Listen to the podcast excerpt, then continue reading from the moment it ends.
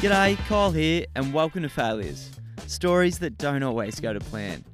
Now, let me introduce you to one of my best mates, Mitchy. We met a long time ago at Netball Australia, working there. Uh, you were in the graphic design department, I was in the commercial department. We didn't do a great deal of work, it'd be fair to say, but had a lot of coffees. You know those friends you have where no matter what you're talking about, you both end up absolutely cacking yourself? That's Mitchy for me. Even his infectious laugh sends me into hysterics. After a year of laughs working with each other, we decided to book a holiday to Cambodia and Vietnam. It was back when we were, I wouldn't say backpacking through Southeast Asia, but on a three, four week trip around Cambodia and Vietnam. We rolled into Cambodia thinking we had no fear. This place seems pretty good. It's obviously a lot of people driving everywhere, but we thought we'd eat absolutely anything. We tucked into a bit of offal. We tucked into a bit of duck. Uh, we ate spiders off the side of the road. We had absolutely no fear. And then as we were um, coming our way into Ho Chi Minh City, we started to get a little bit sick. Well, I did. Just a little bit of a sore stomach. And it really bugged me for a couple of days, but I didn't quite let on.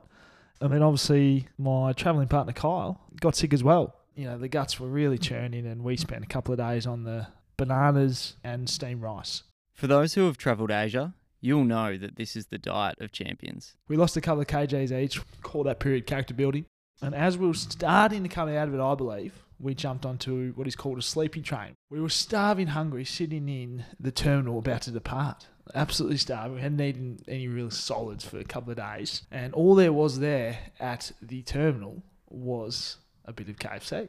We didn't just have a couple of chips. We launched into a big meal burger, chips, chicken wrap, any type of chicken drumstick. Almost full bucket size uh, meal. So we were in absolute heaven. We filled ourselves up. We jumped into the sleepy train. And I'm fair to say, took our stomachs probably a couple of hours to really not enjoy that. As with most fatty foods, not great for your gut. I've gone to the toilet. I'm in a bit of pain here in the sleepy train. I'm wandering back to the cabin, going, "This could this could go or not." You know, I'm not real happy about my choice. In hindsight, not smart. So I walk into the cabin. I close the door, and the handle comes off. So the door's locked inside this cabin, and we have no way of getting out.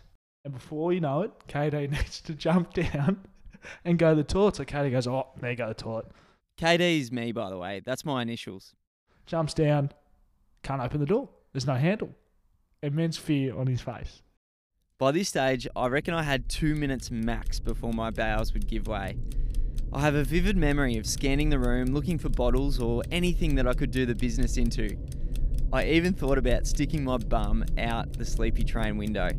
That's how desperate I was.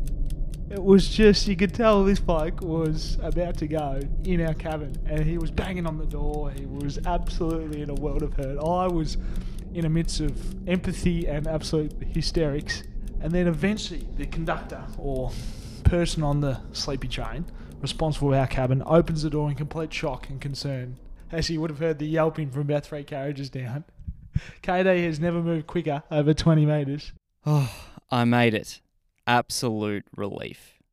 If you're ever in a sleepy train, make sure the handle's on inside the door um, and that you don't have KFC on gastro because I tell you what, we spent about $3.50 Australian, which caused us about another two days of pain. Not even the well regarded gastro stop could save us on this occasion. My name is Kyle Dunnis, and remember, keep calm and fail more.